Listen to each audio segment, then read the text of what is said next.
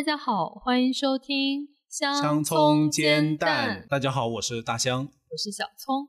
我们是一档聚焦夫妻生活的自我成长类播客。作为一对实用主义夫妻，我们将在播客中谈论我们如何共同面对生活中的种种问题，比如家务分配、买房、买车、理财等。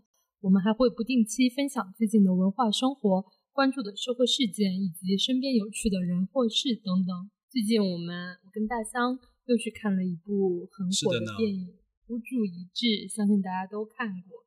现在在抖音啊，各个社交平台都充斥着这个视频的剪辑，配的文案都是说东南亚的诈骗很多。是的，尤其是柬缅甸和柬埔寨两个国家。对，嗯，连我爸妈都去看了这部电影，就跟我们说，让我们不要去东南亚旅行了。那倒也没有，在 看这个电影之前，你父母也不让我们去东南亚。现在就更盛了。啊，今刚好我身边有一位朋友，他今年搬去柬埔寨工作和生活了大半年了。啊，他在那边做过商业记者，采访了许多当地的企业家。他曾经跟我说过一句让我印象非常深刻的话，就是其实灰产和普通人的生活是两个平行的世界。有请这位朋友默默来跟大家打个招呼吧。欢迎欢迎，大家好，我是默默，我现在在柬埔寨的一家公司里面做传播方面的一个工作。你腰子还好吗？嗯其实还是正在保留着，什么事情都没有。其实还是挺安全的。我现在生活的地方也是属于金边比较呃中心的一个地方。要不先来介绍一下你为什么会去柬埔寨工作？因为之前在国内也算是在媒体领域工作吧。其实对于去柬埔寨呢，也是一个比较机缘巧合的一个机会吧。因为一个是疫情开放了之后呢，其实。出国生活的这样的一个想法，其实就慢慢的就觉得可以说去实现一下。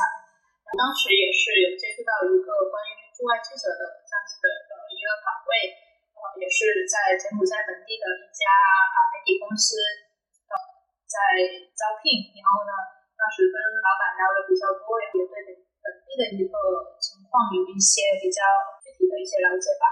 哦，还有一个就是报酬的一个问题。也是希望可以就趁年轻出国，可以呃体验一下，然后可以挣一些钱吧。你刚刚说报酬那边的报酬会比国内高吗？对，啊，这是一个可能大家都没有了解到的。一个是因为其实现在国内媒体，因为我心目中，实话说，你确定你不是去了什么 园区吗？因为我印象中，只要提到说什么国内什么国外什么三万四万一个月，好像最后大家的故事都。没有没有那么，没没有那么高，但是会比国内工作的时候会高一些吧。那那边物价又不高，那就肯定能省不少呗。也看情况吧，因为这边大家可能以为物价都不太高，但是其实你消费下来，你跟你国内一二线城市消费也差不多，而且可能你能够，比如说像是广州两千多块钱租的房子，也是可能是一个公寓里面的一个单间吧。但是这边的话。可能会相对住的条件可能也会好一点点，也有看公寓公寓的一些级别吧。但如果你在市中市中心特别中心的一个地段，找一个公寓要差不多五百里几。五百五七三五哦，也不算少。嗯，我记得你给我发过的，好像那边你现在租的是两居室是吧？对，就还挺大的。我看那个照片，这这里我猜应该有八九十平吧。那那那北京都要八九千呢。是啊，因为这边有属于民宅嘛，民宅的话，它也是，这个房东也比较有钱，他就因为这边的土地都是永久产权所以就是在这边，如果你能够让本地人才能拥有土地，他们就自己的地，然后建了一些房子，再分出出去，就是包租婆吧。但是他们设施什么的都会打啊弄得比较整洁。这因为这边其实也是一个前法国殖民地，所以呢，其实有一些地方也会用到一些法国的一些设计啊，然后还有就是柬埔寨它的简称就是高明嘛，这边也会有他们本地的一些文化的一些东西在。回到刚刚话题啊，聊到找工作，因为电影里面张艺兴还有金晨金晨扮演的角色，他们其实是从国内。看到那边有高薪的招聘，所以去那边工作的。你当时是通过什么招聘网站来找那边的工作？有没有看到这种特别高薪却又特别可疑的这种工作呢？当时我是有面试了两个工作的，有一个工作非常广电的，跟这里本地的一个合作的一个一个公司是做台的一个经理的，另外一个岗位就是在一个媒体公司做产业类的一个工作，因为薪酬是可以谈的嘛。其实大部分在招聘网站上的一些工作，它它的工资可能。也要看他招本地人还是中国人。如果他招中国人的工资可能会比本地人整体上是会高一，因为他对于中文语言还有你在国内的一些经验会比较看重。你说是特别高兴的，好像娱乐公司的吧，但是整体上特别高兴的不是太普遍。说这个娱乐公司是就是 casino 这种是吧？我不确定，但是他他是会有有面试的一些招聘。但那种工作你就你他会标明吗？说自己就是娱乐公司，然后会暗示自己，比如说参与到这些什么，不管是赌博什么的吗？因为这边有一些娱乐公司，它像赌场那种有牌照，那你肯定是合法的；如果你是没有牌照，那种就属于会抢嘛。因为这边也有针对于就是中文啊、中简语的这样子的一些招聘平台。因为我最后选择的是，因为其实都是有华呃华人的一个背景嘛。因为如果媒体公司的话，呃，因为如果他以前是有发过新闻的，其实可以溯源的嘛，公司的一个资质嘛，以查到的。我感觉你还是挺谨慎的，就是你又会查他的过过往啊，又会查他的资质啊。因为大家都是媒体经历的，因为这种东西其实还是会比较注意，而且是因为是第一次去出国工作嘛，其实还是会看的比较多一点。你当时刚去柬埔寨的时候，对那的第一印象是怎么样的？刚去的时候呢，其实还没有去到市很市中心的位置，但是金边机场给我的一个第一印象呢，它其实是比较小的一个机场吧。像因为当时是在广州出发，那像是白云机场啊，那些都是特别大的，但是今天机场它就也就挺小的。有佛山机场小吗？因为我去过佛山，佛山好像特别特别小，一个山水山水对吧？在应该在南海区吧。因为佛山那个机场会比它好，可以比佛山那个好一点吧，因为它毕竟也是个国际机场。在那个是个军用机场，这边呢，它的一个公共交通其实它也没什么巴士的，因为给你巴士你也看不懂它的简文。还有一般就是坐那种嘟嘟车嘛，坐嘟嘟车跟越南那个有点像，呃，或者现在也有一些华人的华人就是搞了一些算是本地的，有点像滴滴出行那种，但是呢。也是一个打车的一些软件嘛，那其实这些软件也是比较安全的。但是如果你不想风尘仆仆的在路上，那这其实可以选择打车的。就不会说什么上了车突然之间一晕起来就的什么不会的，因为这些都是很正规的。因为这边就是只要用当地的 APP 就不会有问题，是吧？当地那个司机就不会。对，而且因为公司都是会不会中间要价？比如说他开到一半说：“哎，我们这个要怎么样啊？”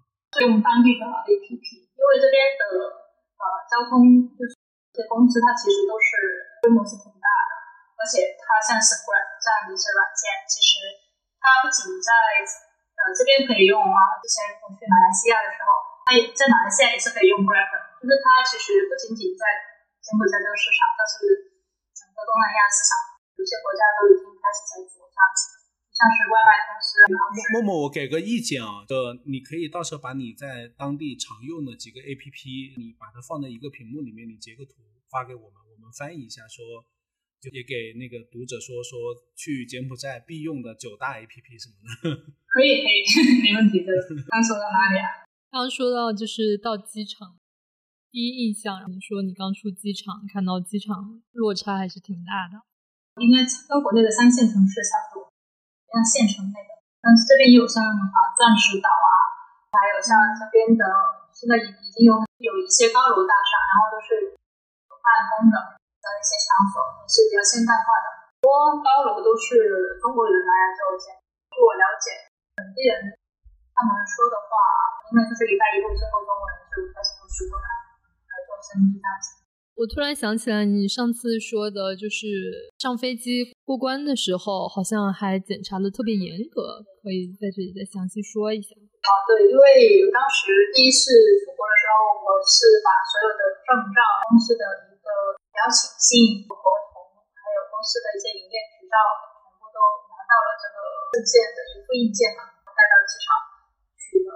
我有一次回国的时候呢，海关会问你是你去做什么，因为我当时已经后来是已经拿了记者证，我就跟他说我是中文记者，他们就就比较轻易的就把我放过去了。一般呢，如果的东西是证照啊什么的都会齐全，海关一般都不会为难你的。但是来往柬埔寨就是出入境的问题，其实就一直很多华人都会很关心，因为有一些人确实他们可能是一些一些行业啊什么的，有也有很多行业也会被问到。但是只要你诚实的回答，而且你没有什么记录啊，那其实一般也不会说。如果像那种，比如说我就是过去搞诈骗的话，那种诈骗公司能给我开介绍信吗？这个我不清楚，但是我之前有有了解到，有一些旅游旅行公司，它是会有帮人集体办那种证证照、证证件的，工作签的证照、签证的，对，帮他们办理这种签证，让他们回去吧。因为大家现在就是对诈骗这种东西，应该都会比较警惕了，所以如果人家给你的薪酬是高出你的在国内的水平，高出特别特别多的话。那其实是不现实的，在这边呢，它有一些岗位是对中文的一个需求比较高一些，因为它有时有时候是需要去吸引一些中国的一些投资商过来，是因为其实像中国的一个劳动力也比较多嘛，像是一些这边有很多呃“一带一路”的企业，像是路桥公司也也会有中国的一些公司，房地产建筑公司也很多，那这些行业需要的人也是特别多的。其实你说到像诈骗的这样这种，因为人家也会跟你说你就是你要你也会问的很细嘛。那如果他连这个东西也没有办法解释清楚，而且个待遇特别高，他这个公司在柬埔寨也不是说特别知名的一些很大的一些公司，那其实你心里都会有数。但你去了以后，开就开始当商业记者嘛？采访的大部分都是华人的企业家吗？其实不止的，因为。这边其实它的国际化程度是比较高的，因为一个是它对国外都是免税的一个政策，所以呢吸引了很多外国的企业来这边投资建厂。这边呢，呃，来投资的一些公司也很多，也有像是欧盟国家，像新加坡也有啊，还有就跟因为离澳洲比较近，澳洲的一些公司也有，还有像是香港的公司也很多。如果是我采访过的话，大中华地区的，像是中国内地啊，台湾，香港，还有新加坡，还有本地的公司，还有澳洲的公司。现在在那边什么行业会你们会比较多关注一点？对，就是你在做记者期间会比较关注当地哪些行业，哪些行业发展的好？因为当时主要还是做商业板块，所以呢，其实呃也会接触到一个房地产行业，然后接触到电子商务方面的，那像是呃外卖公司，然后还有像是传统行业的陶瓷公司，还有像是一些本地的布农厂这样子的传统的。嗯，中国人过去大部分是从事哪些行业呢？其实也会比较包罗万有吧。因为其实商的话，就是他可以自己做生意，他们把国内的一些有一个一些经验和模式给搬过来。一个是刚刚提到，比如说“一带一路”的一些基础建筑的一些行业嘛，修路建桥、开发水电站，这些都是国企的公司。还有像本地是有建筑公司，因为其实像中国的一些房地产行业发展了那么多年，其实很多经验都很成熟。有些可能是语言上的问题，其实翻译可以解。还有像是因为本地他们做这种，之前有接触过一个工程做工程的一个板板，他就说这边他们也会请到一些印尼啊和越南来去做这种工程的一些工作。他说，但是整体上中国人做的是技术是最好的，作为中国人去带这些这些外国人带他们去做。但是这些人就是外国人，像缅甸人呐，然后印尼人这些，他们就雇佣的这个拿到的这个钱会比中国人少一些。那这些公司，因为像我们的话，我总感觉柬埔寨有很多大型的公司，其实背后都是跟灰产在一起。有没有了解到这方面的情？这个这个问题很难回答，因为就是有一些其实灰产它是比较隐蔽的。呃，我之前有采访过，算是也不是采访吧，私下聊天，然后跟一些就赌场的一些人士有接触过，但是具体接触到的大多数都是正当行业的。我会想的就是说，不是说想去接触就可以那么轻易的去到，还是要有这个门路，能够能够进去到你的圈子才能去接触到，大部分是这样子。嗯，就不是说什么公司背后随随便便都有一个会产来作为它的支撑。对，有时候我在本行业，因为你说的会产，其实很多都是在网上啊，比较隐蔽的，在西港就是有娱乐区嘛，做赌场的赌场嘛，因为政府是有颁发牌照，有限量的一些牌照的。如果你是能够拿到牌照的，那你就是正规的赌场；但是如果你拿不到牌照的，你还是在做的，那就亏钱了。还有就是在在 Facebook 上会看到有一些介绍，但是介绍可能就是网络赌博，就是那种就是你明知它是赌博用的，就是你还是要去赌那种，自己去主动接触嘛。你在路上会有看到那种，比如说那种隐蔽的赌场？没有的，因为我这边的一个赌场就是八百，但是它是一个正牌的一个赌场。还有就是因为今边西港的话，它的赌场是它叫做娱乐城嘛，在晚上会比较热闹一点。是白天的话，就看到外面的景比较冷清一点。但是我没有进去过，但是就是能够打开门做生意的，基本上就是正牌的。它的持牌的赌场会跟那个澳门的差不多吗？它可能有点像国内的那种，这种会跟 KTV 的混合体吧。呃因为澳门那个赌场很很高级吧，什么都看起来都是很高级，但是它那种它应该属于那种是在国内会看到一些像是娱乐城之类的吧，夜总会那种吧。那种那种外表外表是差不多，但是内部不知道。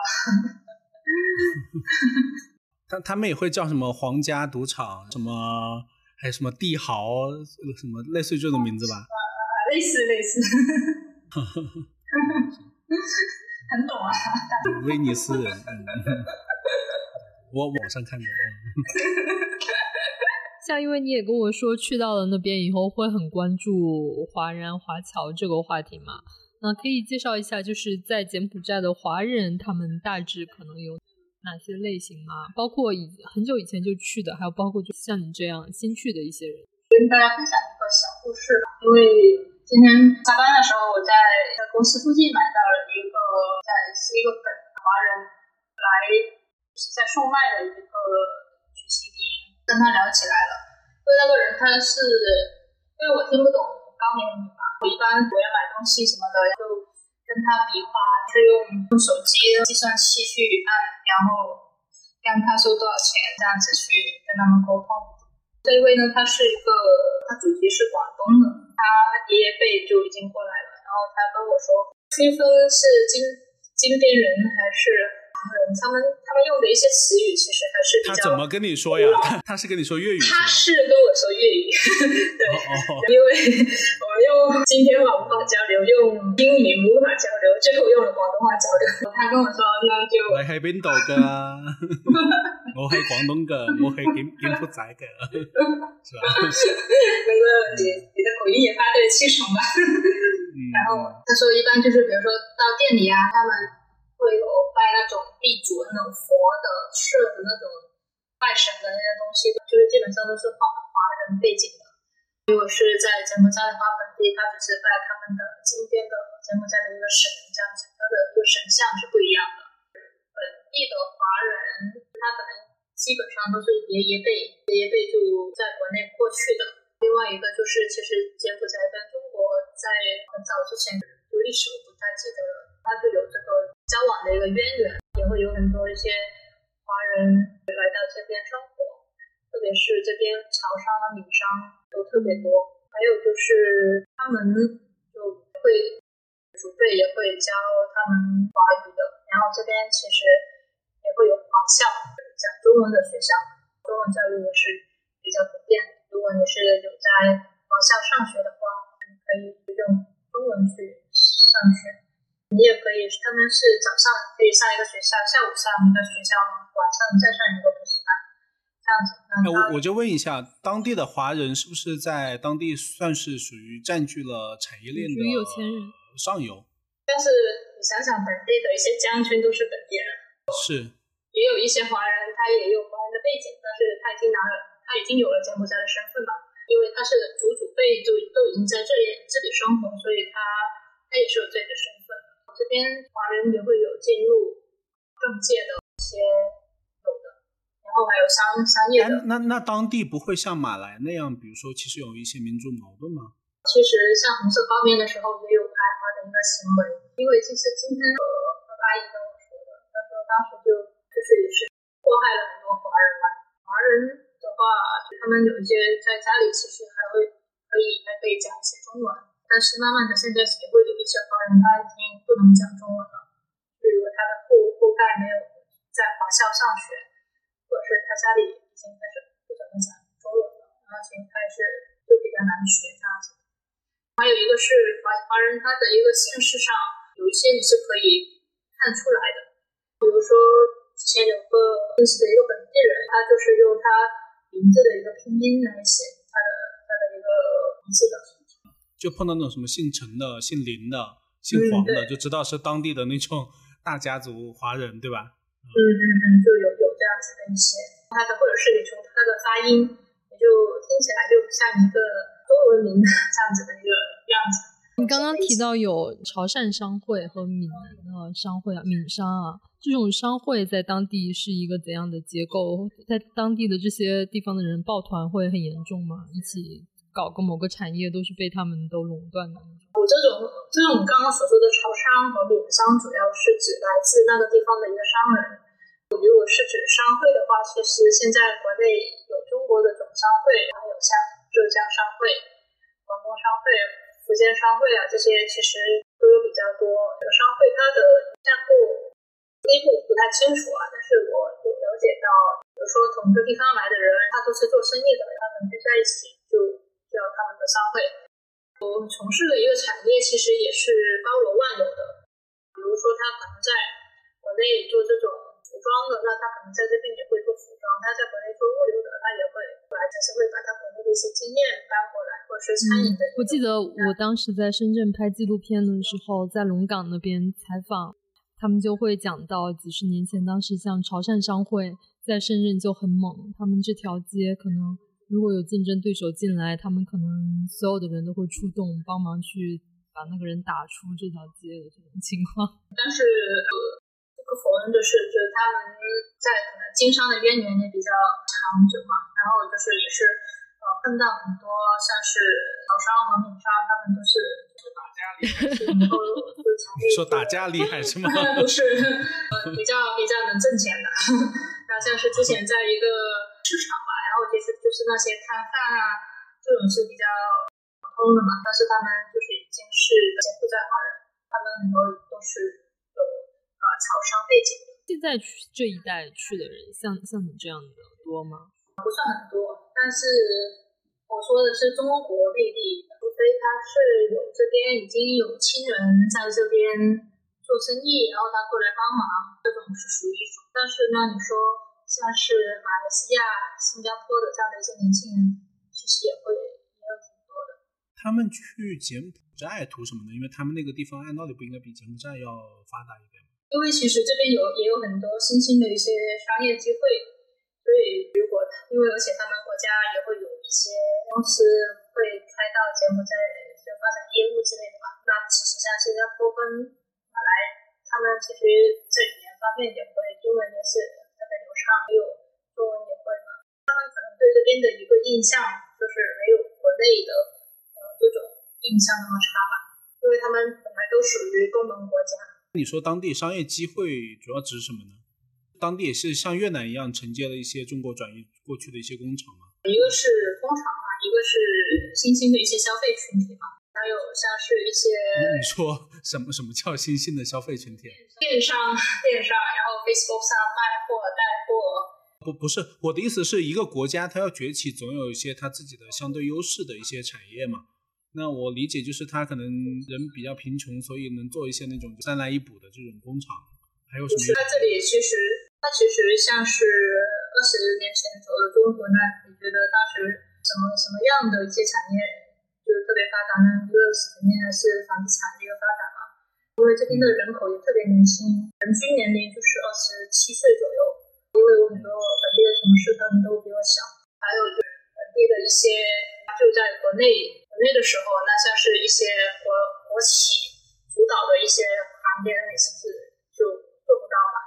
但是这边像是一些以前在国内的一些民营公司，他们是做建筑行业的，那他在这里，比如说他是在二三线城市开发房地产的，那他在这里，他也可以去分一杯羹啊。对对，我想起来了，好像一八年的时候有一个西汉努克投资热，当时好多华人跑到西港去投资，因为因为实实际上我我我为啥知道呢？你知道吗？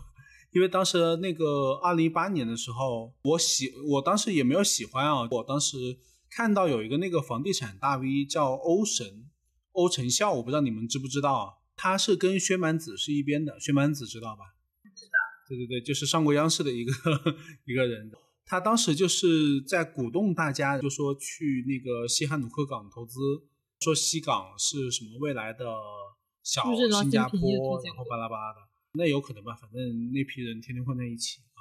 那实话说没是是没什么底线啊，因为我当时就关注了，但我没有觉得这个地方有怎么样。后面是大概三年之后，后面我就看到有个群里，然后有人抱怨，就跟着他去那个西哈努克港投资，最后都爆雷了，交了几百万给那个欧成孝，欧成孝，然后说要代替大家在那边买房，最后连那个楼都没有建起来。对，因为其实西港的烂尾楼，它其实现在也。还没有完全解决，但是政府已经有在跟开发商和投资方在去商量一些方案嘛。因为他问这个问题的根本就是这个土地它是私有制的，是所有的房地产它都是租地建建房，你的土地产权不是你的，你的房子是你的，但是你跟房东签了可能二十几年的合同，你每个月都要给他交多少钱？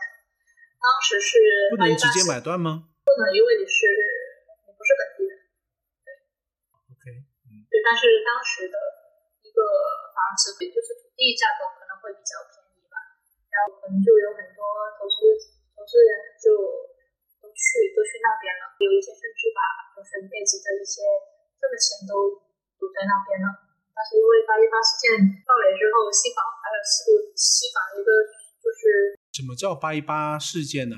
当时是在一九年的时候，西港的有一栋在建的大楼，然后就突然坍塌了，死亡，然后二十六个人受伤，是柬埔寨当时最严重的一个交通事故吧。后来这个塌楼事件之后，就政府也是开始大规模的一个清查。后来对于一些通啊，后来呃要整顿西港，还有像是禁赌令的一个开始嘛。八一八死的是。华人还是说那些呃工建筑工人呢？在建的大楼，在建的大楼就是还没有建好是吧？对对，哦，那就是建筑工人呗。啊，还有就是禁毒令颁布之后，这灰产就开始清查了。啥时候颁的禁毒令？看一下八一八事件开始对于这种安全问题的一个清查，下一个就是开始博彩行业的一个一个清查。清查的是那些没有证件的吧？这个事件之后才开始有这个开发，就是有这个事件之后，然后才开始说分为就是有牌照的和没牌照的。对有牌照的就活着，没牌照的就死了。对，是，对。这也算赌博，赌博阳光化吧，为了收税，但同时也可能相对比较好的控制黑社会吧。对，就是在一九年的时候，对于网络赌博就是严查嘛，就就不不再颁发那种营业执照。后来就是首相下令，所有的非法的都要去清查。后来这个城市，因为原来我听说他们有很多，当时去西港投资的时候，西港是有很多人的。之前就是在西港出事之前呢，为什么那么多投资人去呢？是因为当时他们觉得西港一个是像在国内，那比如说我们五大通商口岸都是沿海城市。也是发展的比较快嘛，一个是物流，一个是海边的一些房产啊，海边的一些旅游啊，它其实也是比较细的。其实西港是有这个地理优势。我当时国内的投资人也是用，有很多人是用的这样子的一个思维，然后去用到柬埔寨上面，就发生了这样的一个事情。那其实真实的情况是，西港在目前柬埔寨是一个怎样的情况？它是像国内的沿海城市那样吗？它是一个沿海城市，但是呢，它也是有分新城跟老城啊。啊，老城方面其实好像是一个中国城，新城其实还是在建设当中。根据我了解到的一个政府的方面的一些公开的一个规划，其实它是会有像是建造一个小的新加坡这样子。那意思是要在里面发展金融吗？对，它有金融高新区，有也有绿色绿色的一些农业区。老城的话，它就是赌场那一边，它就把它归为了娱乐区嘛。不同，它会有一个功能分区。那比如说你在高新区，那你就不能做这种赌博的一个行业了嘛。但是呃，它还有那高新科科技区。那像老城那些娱乐都在老城里面呗？对，老城其实大部分在西港的人，你看你去了，你不觉得你在外国，你觉得你在中国。因为在西港的时候，也会看到有很多都是本地的中餐也很多啊，很多都是中文字，中文的一些各种各样的都是中文字。西港其实也还有一个比较好的一个地方，它有一个自己的海岛，它有特别多的群岛，是可以坐船过去。那其实是像是欧美人他们去西港，其实就会说去西港老城逛逛。那他们其实很多都是会去像这边去坐船去去到岛上。欧美人不喜欢去那赌博吗？那边赌博，所以那边赌博主要是招待中国人呗。其实我之前有听说过，呃，像是韩国人呐、还有东南亚的一些有钱的一些人也会有有去的，但是我们就不太清楚。那个人跟我说，是属于合法的还是非法的？但是但是他说是有有去的，除了中国人，其实外国人也会有。因为像其实你你在那边是看不到中国最新上映的电影嘛，像、呃我们看的那个电影《孤注一掷》里面，最后当中国的警察想要去缅甸那边解救在做诈骗的一些人的时候，当地的人还一起集中起来来把中国来的警察全部赶出去，因为会觉得如果当地不做诈骗了的话，那当地的人也没法活了嘛。就没有税收啊，然后没有经济啊，对，因为这毕竟是当地很像柬埔寨的政府会保护它的这一部分的产业。不一定是政府啊，可能比如说当地的一些小帮派啊，或者说当地的一些控制者吧。但是我的了解，就是如果你是搞诈骗的人，那其实他也没有那么明目张胆的。呃，其实你说像是税收，因为呃现在柬埔寨它也有也有一些企企业嘛，只是说娱乐，因为我不太清楚娱乐方面的一个产业是税收是怎么样。但是我我了了解到的是，像是制衣厂厂啊那些全传统的制造业，在这边是占主要比较大的一些规模。你说的是西港还是说的金边？就是柬埔寨，整个柬埔寨啊？对，然后出口的制造业。那因为这些都是正当的产的产业嘛，都是有正当的税收。其实对于中国企业，就是有免税期的嘛。对于你说到政府它那种公共支出啊那种，我觉得这个问题好像有点难以回答，因为我没有看到说政府明目张胆的去保护非法产业。你跟我说有，比如前两天有去公司，对，现在因为你现在是相当于去了一个本地人开的公司嘛，之前是在一个华人老板、中国的老板的公司，现在比如你现在的公司跟之前的公司有什么特别大的差异吗？现在这边的同事大部大部部分是本地人为主嘛，其实大家都是说英文的，工作的环境就是领导他们就是是说英文的，整体的一个氛围，我觉得可能就没有原来的那个公司氛围相对会华人的公司可能定还是卷呃相对规矩会比较多一些吧。这边的一个氛围主要还是比较重努力，然后看事情的一个结果。不会太说给你很多的一些要求规范，只要你在生命的时间把你的事情做好了，的结果是领导觉得肯定的 OK 的，那其实就是领导也是会去就肯定你的嘛。还有就是觉得这种氛围，它更多的是领导他是可以去帮助你成长的，领导也会给出很很好的一些建设性的一些意见，在华人的公司的时候，就是有时候你给老板一个问题，老板就是说你应该给我解决问题，而不是给我制造问题那种感觉吧。最近我也有朋友在日本要找工作，很多人都他本来是想要去华人的公司，看看要不要先去那边会好一点，容易适应嘛，毕竟说中文。很多人都会劝他说不要去华人开的公司，最好还是去日本人开的公司。对，为什么说出国生活总有一句话就是中国人坑中国人，所以大家都会很慎重，因为你肯定还是以为大家老乡关系好，大家他肯定会帮你，是吧？但是有时候有时候他可能会给你设一个坑。是我我觉得可能这跟中国人整个那个外文能力比较差，以及可能对外面还是有那种强烈的不安全感有关啊。因为你还记得吗？我们今年上半年，当时就还盛传泰国也在那什么割腰子。当时我岳父岳母还把新闻发给我，让我们赶紧从泰国回来。对，说什么从从那个曼谷一下飞机场然后就敲晕了，然后送到那个什么妙瓦底。我打开百 谷歌地图一搜，曼谷到妙瓦底要开车要开十几个小时。这怎么可能呢？人家绑架你，然后路上走十几个小时，我觉得太容易被发现了吧？对，因为其实当时就是割腰子的事情，还有像是巴厘岛情侣的事情，也是在国内闹得比较火。对，其实是大家对于国外的一个信息没有特别直接的一个来源吧，这个。的原因就是大家可能就是用中文来沟通，但是万一没有中文的，能不能去找到信源？然后信源是怎么说的呢？还有就是一个在自媒体上，现在大家很多人会博取流量啊，然后去搞一些像是抖音啊之类的，就会也会刷屏嘛，一会火了，另外一个又接着火了，其实是对于东南亚的一个名声有比较大的一个伤害。啊，像是这一次孤注一掷火的时候，那其实对于本地的旅游业，我觉得肯定也是一个打击。但是呢，我之前有采访的时候，我也跟当地的一个旅游协会提提过这个问题，因为我当时作为一个外国记者嘛，他们就也比较耐心的去听我的问题，我就问他说，呃，像是柬埔寨，其实在中国的一个名声其实是不是很好，但是。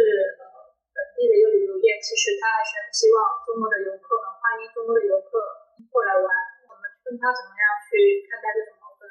就当有一个本地人，他就他一个也是一个协会的一个会长级别的一个一个领导吧，我跟他们其实也是很亲和的。然后他就会跟我说，因为柬埔寨人是比较低调的，即使是别人说他的坏话，他也不会说很直接的去反击。另外一个。就说他也是希望中文的媒体可以就是真报道真实的一个柬埔寨，有一些有一个，因为大家其实一个是博取，有一些可能媒体以前是通过报道中柬埔寨或者是东南亚一些负面的东西，可以说是有种黄色新闻嘛，就是要博取流量来挣取广告这样子的一种模式。但其实现在就是你的名声。好了之后，其实有很多东西你是很难去让它重新去建设起来的。现在其实这边的旅游业，像是一些酒店啊，然后他们有一些标准还是挺高的。我有了解到本地的啊一些人，他们也会这边有很多那种叫做度假村之类的吧，环境也特别好，消费也不会特别贵，所以这些也是很适合大家，就说来旅游来玩，那消费不会特别贵，然后但是。因为你在十一的时候，在一些著名的景点上，人挤人可能也会舒服一点。你去那边以后，你你家里你父母会不会有特别担心？你会不会时常转一些国内的新闻给你看？父母倒不会，但是亲戚会。开始也会就会会问一下吧。其实知道，其实我在如果在媒体工作，你的一个高度的程度也会比较高一点嘛。比如说你的你写的一些稿件呐，你参加一些活动啊，就是你会。偶尔给家里人发一发，那其实他们其实也会知道你其实是在做正当的一个事情嘛。就可能你在专业或者是在国内工作什么的，可能就在于报酬，还有就是综合性价比这方面，可能在这边可能我个人生活可能会更加舒适，能够得到的性价比就是性价比会更高一点，体验的东西会多一点。我觉得父母也是可以理解的。其实你刚刚说那个什么。中国人最怕在海外遇到中国人啊！其其实我是有一个经历的，我当时不是去胡志明嘛，我帮那个我朋友在去考察他当地的那个房地产市场，就认识了一个那个当地的那个华人，说是上海过去的，反正也是那就卖房子的。呃，我就发现他们这房子都没建哦，他就跟我说这个房子当时就已经涨到挺可怕的，涨到都八千还是七千美元了。你想，那就是四五万人民币了。对，那你想胡志明现在才发展成什么样啊？对吧？那你国内好多城市，我觉得当那个时候的广州可能都有些偏远的地方都没有五万，他那要五万。而且我发现他搞了一个群，他把我拉到那个群里，我发现他们群里竟然在那卖楼花，楼也没建或者房票啊，他就把那个我的那个购房资格卖给你了，就一群中国人在炒作，我觉得特别像那种那个时候又是炒比特比特币最高峰的时候，就特别像那种感觉啊。经常说什么缅北，但是缅北那批人不也是华人后代吗？反正我对我我是觉得，就是我也会有这个感觉了。我觉得，尤其是人出去还是小心一下，因为他利用的是你的信息差，所以其实有时候第一是学好英文挺重要的，第二还是要有意识的，不是说完全躲避他们，但我觉得要有意识的去筛选，就像你找工作那样，你还会那个去。溯源去查一下他的资料，我觉得可能我们要需要这样的吧，就不只是在中文媒体上搜，也要去去英文媒体上搜一搜，对比一下。对，主要还是一个信息差吧。我我可以给大家分享一个刚出来的时候那种 culture shock，然后一个是主要是呃，因为其实在国内的时候也有一直在学英文，然后就出来的时候呃，可能用就是慢慢的就开始用了嘛，就国内时候其实用的机会比较少一点。大家编的会稍微多一点。一个是我们所用的所有的社交媒体都不是一个体系的，这个可能是一个你的转换，跟你去学几个不同的一个社交媒体，建立新的一个社交圈也是也是一个比较大的一个挑战。另外一个是对于本地语言的一个挑战，因为其实大家出国啊什么的，现在也有很多翻译软件，其实可以帮忙的，大家也就其实也不用那么说畏惧英文，有时候你自己。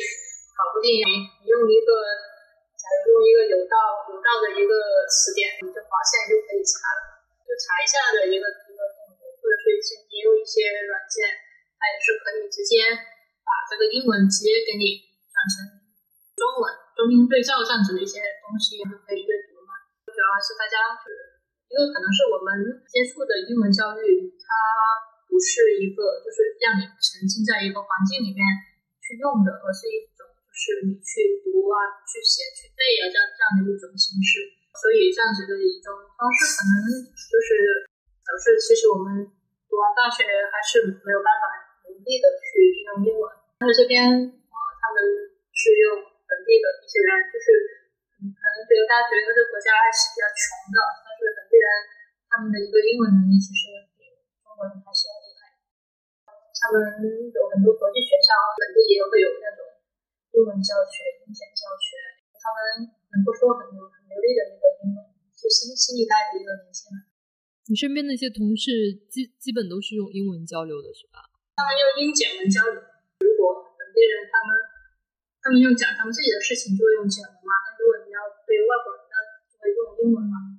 他们也会比较尊重你。比如说，哎，如果看到你是有如果外地同事的话，那他肯定还是用英文这样多一些。像你现在算是公司，那本地的大公司基本都是这种国际型的企业，都要求用英文为主要的办公语言吗？看公司吧，因为有些公司，如果你的同事或者是你的客户管理层啊都是中文为主的，那其实也是中文为主的这样这样的一个办公语言。对，但是如果你的同事是有就是外籍人士比较多的。那你的办公语言就是，所以像你现在的公司其实是外籍的人比较多的，对，可以这样说。但是其实整体上本地人是比较多一些，但是本地人他们也可以用英文嘛。整体上，因为他们很少，除非政府的一些官方文件会出英简文，如果是对商业的话，很少会用纯简文，嗯，他们都会有。英文，然后除非是一些纯本地人的一些活动。你在柬埔寨有出去去其他的，除了你所在的金边，你有去其他周边的地方旅游吗？之前有去过暹粒，暹粒就是尼多湖的地方。那那个地方其实是一个特别纯粹的一个旅游城市，但是它的东西也没有想象中那么的贵。它也是一个，它它的地方也它有大吴哥、小吴哥，是会有那种包车包那种像是黄包车这样子的吧，就是那种也是那种三轮车，但是它是电那种三电三轮的，就环游它的景点嘛。当时去的时候是坐卧铺的大巴车去的，就是夜巴。其实本地人对于这个清洁卫生是很讲究的，他们那种。夜就是夜班上面都是很干净的，就不像在以前想起在国内，如果你是什么过年回老家坐的那种大巴，是不是这都是很干净、很整洁的？旁边对家里的房子也是很爱惜的。他们甚至是入入屋、入室内都会把鞋子脱了。像我的房东，房东进有时候让他去修理一些东西，他进我的房间，他都直接把鞋脱了。但是我其实在里面是穿着拖鞋。对，确实跟想象中还挺不一样的。他们是信信什么教吗？就他们应该是一个本地的本地的一些神吧，但是他们也会有寺庙的。本地人跟我说，我说这边的寺庙，我问他僧侣，他们这边这边的僧侣就说他可以先去当几年僧侣，他再来还俗，再来上学，就可以这样子。然后我说我看到那僧侣很年轻的，现在他本边也跟我说，他说。中国的僧侣是不能吃肉的，这边的僧侣是可以吃肉的。就有一个比较有趣的事情，这边叫素食主义者还是挺多的。年轻人吗？偏年轻人还是老年人？Vegetarian，因为我已经有看到了有两三个吧，素食主义餐厅里面他也会提供素食的餐品。素食主义者，我就当时也问过他为什么是做素食主义者，他说就是看到那种对于动物的残害就觉得。很血腥吧，他们就开始吃素了，而且这边素食馆也挺多。我记得你说那边的中餐馆好像普遍都偏贵哦。我觉得这个中中餐的问题，一个其实还是信息差，一个是关于语言交流的这个信息差。因为因为其实中餐大部分都是做中国人的生意，因为这边中国人也挺多的嘛。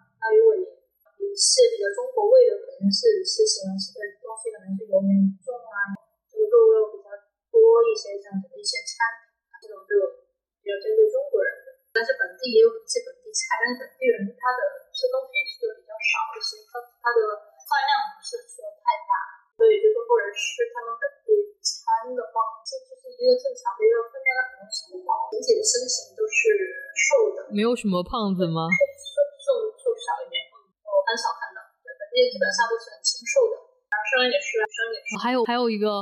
你跟我讲过的很有趣的现象是，当地你觉得像中国的几十年前娱娱乐生活，有年轻人还喜欢听童话、看剧，还是看《还珠格格》？对，这个是他们对我们的一个信息差吧。其实他们本地也会有那种追星啊，追那种韩星啊、泰星啊。那为什么对中国的娱乐就还停留在几十年前？一个是因为大家对于中国的娱乐的的了解都只能是在 YouTube 上面。所以为什么我说当时社交媒体的一个整体全部的社交媒体的转换，我们中国人出去也要适应他们用什么社交媒体，他们都不不了解我们的社交媒体。是啊，所以像他可以通过这些知道韩流的最新情况，但他很难知道国内的娱乐是在什么情况。对对，他们这边现在还还挺流行唱 K 的，我们现在国内是不是已经不流行唱 K 了？没有啊，只有老年人。那国内现在流行这个算什么娱乐？室内的可能就剧本杀吧，密室逃脱啊这些。但是他们他们好像喜欢去看，会会去唱 K 啊，会去也喜欢去 Sky 吧，这边 Sky 吧特别多。Sky 吧是干嘛的？Sky 吧就是很很很普遍的一种娱乐方式，就是去喝一喝一杯，可以理解为清吧，就是也不仅仅只是喝酒的。但是它可以点酒，你可以点饮料啊、汽水啊，然后点一点小吃啊，跟朋友在上面聊天啊，然后上面会有 band 啊、唱歌啊之类的，可以为理解为一个一个在天台的一个露天的清吧吧。他吃的东西也挺多的，实在是这个意思。对 对，他因为这边大部分都是在那种天台嘛，那个地方应该离赤道近，应该看天还挺。晚上的夜景其实还是挺不错的，在上面其实可以看到今天的夜景啊，就会觉得比较休闲的一个方式吧。就你可以花的钱也更多，然后但是你可以又可以感受到这样的一些氛围啊。像我，我其实也会觉得东南亚国家是比较适合低成本出去旅行的，像泰国啊。越南都是，其实景都很不错，其实消费好的酒店也挺多。但但这一年，今年开放之后，机票还是很多的，因为航班数并没有特别多。对，我记得当时我们去泰国，好像就好像要多少，来回三四千一个人。那还真的不便宜。因为还是还是就是航班数少。现在中国整个跟外面的交流，不只是跟欧美发达国家，好像跟那种第三世界的国家。我觉得交流也不是特别密切啊，没有原来多。当我来的时候，在广州过来的一个机票大概是六百多块钱人民币吧，一程单程，然后对，然后来回就是大概一千五左右。讲一下西港的新城计划，因为刚刚其实也是讲了一点啊，现在其实西港之前跟政府相关的一些负责部门做过采访，当时因为看到过政府的一个。规划其实是现在已经跟深圳的一个发展研究院去跟深圳吗？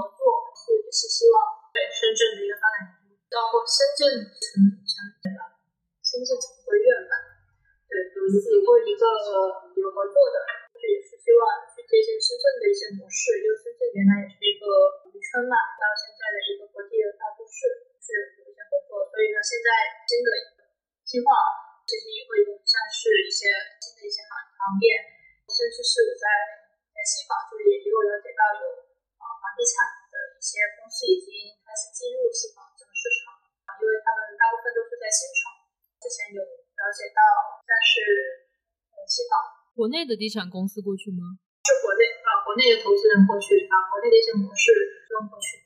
什么样的公司呀？是地产公司啊。是叫什么呢？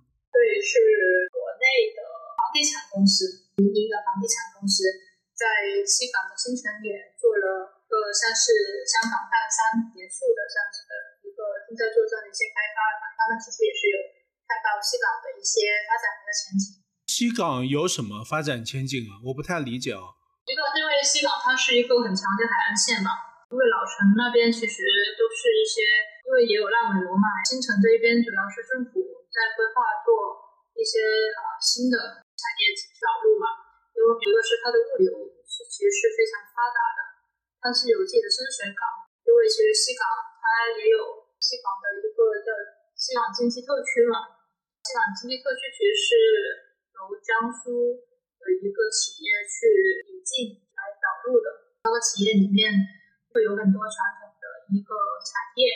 会有做那种轮胎啊，做箱包，或者是做那种。桌椅啊，是实类类的，然后就会在那边，因为就是柬埔寨它的一个人力成本价格比国内会低一点嘛，他们做这些产品其实直接就是会通过西港去运运到欧美市场。因为我之前有参观过一个是做那种，就是国际的那种快销品牌的一些衣服，因为已经是夏天的时候，他们就已经开始在做冬装了嘛。听了之后，我就觉得就是香港人，然后带坏了大陆人，大化大陆人带坏了东南亚人。有些东西它产业链还没有成熟，房地产就先开始搞，还是偏低端的那种制造业嘛。对，就是制造业嘛。另外一边就是新城，主要它是新新的一个计划，其实它是一个庞大的一个建设的一个计划。那现现在新城大概是什么样的房价呢？你看，我问了个中国人都关心的问题。之前了解到应该是差不多两千多美金，人民币啊，两千美金。那也那对啊，那也没有，但他就是开始做那种办，他是有做那种公寓嘛，也有别墅啊。但是因为这边产权都是永久的。但是你说的两千是指中国人买的话，公寓的 condo 的那个价格对吧？中国人应该只能买公寓吧？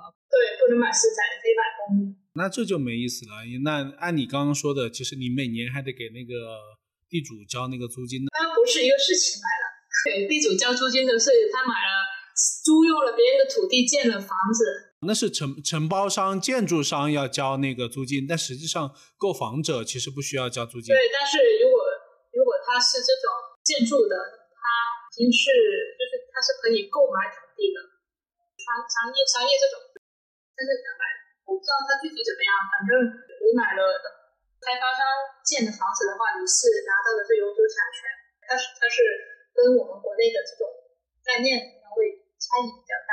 那原有的那个西港老区会有网上讲的那么乱吗？其实当时去西港的时候，也是有一个房地产的一个一位同事带我们一起走的。他说他在西港也生活了好几年，其实也没有说的那么乱。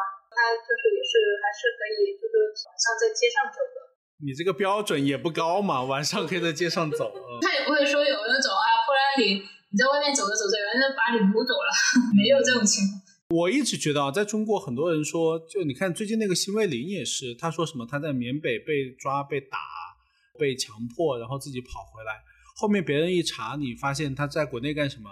他第一他在国内原来做 P to P 的，后面呢又做那个什么那个什么旅游卡的，就是那种给老年人，然后说你什么三百多块钱买个旅游卡，全国到处玩，但实际上就是你只能玩一次，后面就不对付了。后面发现他又是个老赖，你又发现就是你跑到缅北去的都是这一伙人，这伙人不知道继续去干事去做诈骗的吗？怎么可能？而且你知道吗？就疫情期间，去年的时候，我们那个老家到处发公告，说什么劝回劝返多少多少人从缅北回来，说那个什么他经过千辛万苦还要劝返。你想为什么要劝返？就说明人家待在那不想回来呀。对呀，对吧？人家要是在生活的好，他为什么回来？他回来。还找不到工作，还挣不到钱。对啊，对啊，嗯，因为我突然想到这个，我就想啊，就是对我之前看过一个那个论文啊，说其实网络诈骗从二零一五年开始就急剧的爆发啊。其实这个原因也很简单，第一是就是说白了就是犯罪是有成本的，所有的犯罪者都会算这个问题啊。我我现在我不犯罪的话，我的收入是什么？我犯罪的话，我收入是什么？我的支出又是什么？他只要比如说他觉得他的。被抓的可能性小，或者抓了之后也判不了多久。他同时他又靠几年，他可以赚很多钱，他就会去铤而走险。但为什么中国大陆的会感觉这几年越来越安全呢？因为最核心的原因是因为随着那摄像头的分布之后，大量的恶性犯罪其实是没有了。因为我作为八零后，我很清楚嘛，我从小生长的年代，九零后其实是那个时候那个经经济危机下岗潮。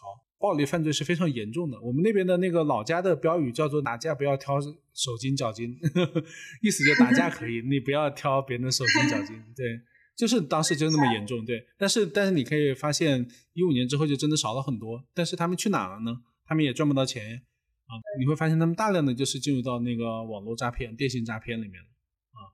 我觉得可能只是可能国内毕竟还是比较麻烦，所以他们可能。像像海外，尤其是那种金三角三不管的地带，可能承接了一部分这种需求吧。你也没看到说人家为什么不招印度人？为什么一个园区里面都是中国人，对吧？也没有什么印度人，也没有缅甸人啊。对，那肯定原因是什么嘛？骗中国人，对。但当当然，我相信当地政府要做一些那种什么那个保护伞的工作吧。啊，我觉得也正常。因为现在呃，政府现在也新政府也上台了。是这几天，呃，柬埔寨的吗？对，泰国也是这几天换了政府啊。对，一样的。因为像因为政府新政府应该也是会有一些新的一些举措吧。新政府是偏偏左派偏右派？难去区分左派右派，但是跟原来的政府是一脉相承。还有就是还有西港新城呢，现在也有填海的计划嘛，也正在填海，会做一个比较大的一个城市。里面会有很多文娱的一个产业啊，像是度假村、酒店，还有一些新兴的一些产业，然后我相信也会会有一些引流。默默默，你讲完这句话之后，再发个你的照片，手上举着个比比个心，发个照片过来，我帮你 P 一下，我们就可以领个团去柬埔寨了。开玩笑，对，因为我我感觉你要落在这个点，好像就是最后让大家去柬埔寨的意思。对我们本来是一个介绍柬埔寨真实情况，最后落点落点就是欢迎大家去柬埔寨玩。想跟大家说一下柬埔寨到底有没有诈骗？现在说好没有，但是柬埔寨其实有很多工作机会，还可以赚钱。肯定我肯定还是有诈骗，但我觉得肯定不在水面上。一个城市它负面的一些东西肯定还是会有一些嘛，因为它也有不完善的地方，也要看个人的。岗位啊，还有他做的行业，他整体现在因为外资比较多的话，其实很多东西都正在改善，而且你也可以看到很多欧美的人是会来柬埔寨度假的，也看到很多他们会带那种 Skype 啊、喝酒啊之类的，也会有很多背包客过来。啊，我们什么时候去呗？到时候小聪可以录个 vlog。对啊，发现播客做不起来，要开始转型做视频博主。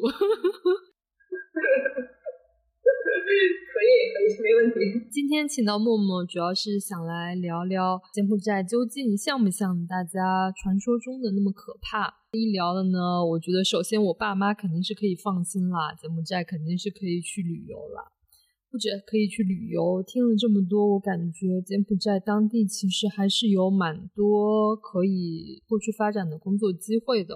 其实我觉得国内的人要是想要换一个工作环境的话，也可以不妨过去看一看。欢迎你们两个来。好，那那边是落地签还是需要提前办？落地签是可以的，海关有可能会跟你说小费，就说 no。是不是只针对中国人收小费，对吧？还是说别的国家也会收？是吧？我不知道他对外国人收不收，反正反正最好是办了这个签证你再过来。我你办了签证过来，他找你拿小费的话，你就就你出境的话，你就不用再付任何的钱了。他找你拿小费的时候，你就 no no no，然后不理他就可以了，因为他那里海关那个台，就出境那个台，他会有写着用中文写着，他说这里不需要交小费。因为这个习惯是中国旅游团带来的，因为中国旅游团会带一群大爷大妈嘛，他们会用中国人的模式，就是说，那因为旅旅行团的导游就会，比如说哪个大爷大妈，比如说没有给钱啊，就导致那个海关就会卡他们，比如说卡个半个小时，所有人你知道吗？包括导游都会攻击那个不给钱的中国人，说你怎么不给钱？你耽误大家，你知道吗？对，反正我就听说以这个为核心，慢慢慢慢的，就所有的旅行团都会给小费。我慢慢慢慢的，非旅行团的中国人也会收小费，因为他们知道中国人会有这个习惯啊。对，还有如果是落地签，其实是可以的，就相同。但是如果你英文沟通的不是很流利的话，其实还是建议用这个提前办好签证过去，因为这个费用是是差不多的。如果你提前办好的话，你就一个是你就在落地的时候你就不会遇到那么多麻烦了，第二个是你是你就直接可以在海关那里就就例如就跟他说了嘛。我都已经办了签那期待我们看看今年能不能有机会见喽！期待我们在金边相见。好，欢迎你们，拜拜。